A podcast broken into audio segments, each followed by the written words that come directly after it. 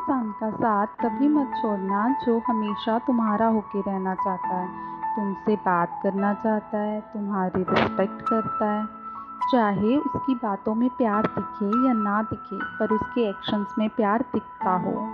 क्योंकि कुछ लोगों को प्यार शो करना नहीं आता बट उनके एक्शंस में वो दिख जाता है। एक ऐसा शख्स जो कभी लड़ाई होने के बाद भी तुम्हें इंसल्ट ना करे वो तुम्हें टिपिकल ब्यूटी स्टैंडर्ड्स के बेसिस पे अगली फील ना कराए। एक ऐसा शख्स जो तुम्हें वैसे ही एक्सेप्ट करे जैसे तुम हो और तुम्हें हर दिन ब्यूटीफुल फील कराए।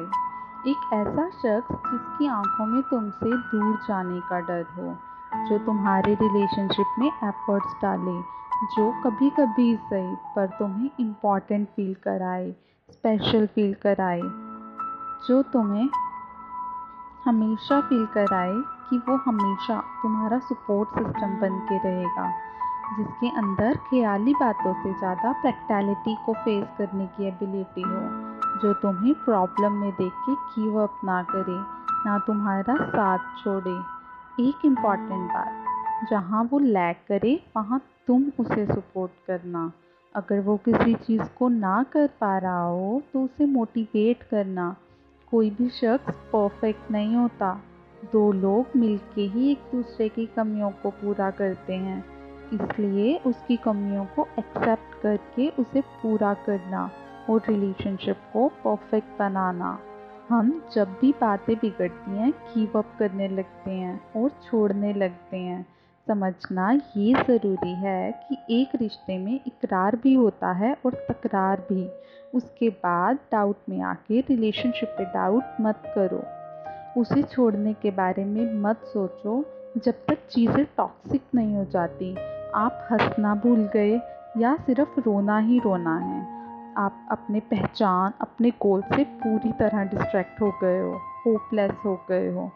तब तक नहीं सोचना कि छोड़ दो यार, आगे बढ़ो। इस एटीट्यूड से कभी कोई रिलेशनशिप सरवाइव नहीं कर सकता।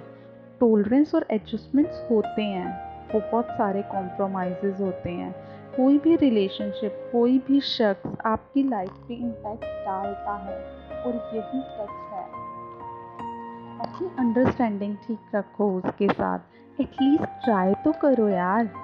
जब आपको अपने पार्टनर में इतना कुछ मिल रहा है तो ऐसे जैम को छोड़ के या कब, किसी और की तरफ़ अट्रैक्ट हो जाना ठीक नहीं है। अगर भटक रहे हो तो ओपन योर आइज़ और टाइम रहते संभल जाओ, वरना you all knows that karma hits very badly कभी कभी हम इस धोखे में होते हैं कि वी डिज़र्व समवन बेटर अरे यार, हमें उससे बहुत अच्छा मिल जाएगा। हम उस पैटर्न की तलाश में खूबसूरत डायमंड को इग्नोर करते रहते हैं। थोड़ा ग्रो अप करो यार।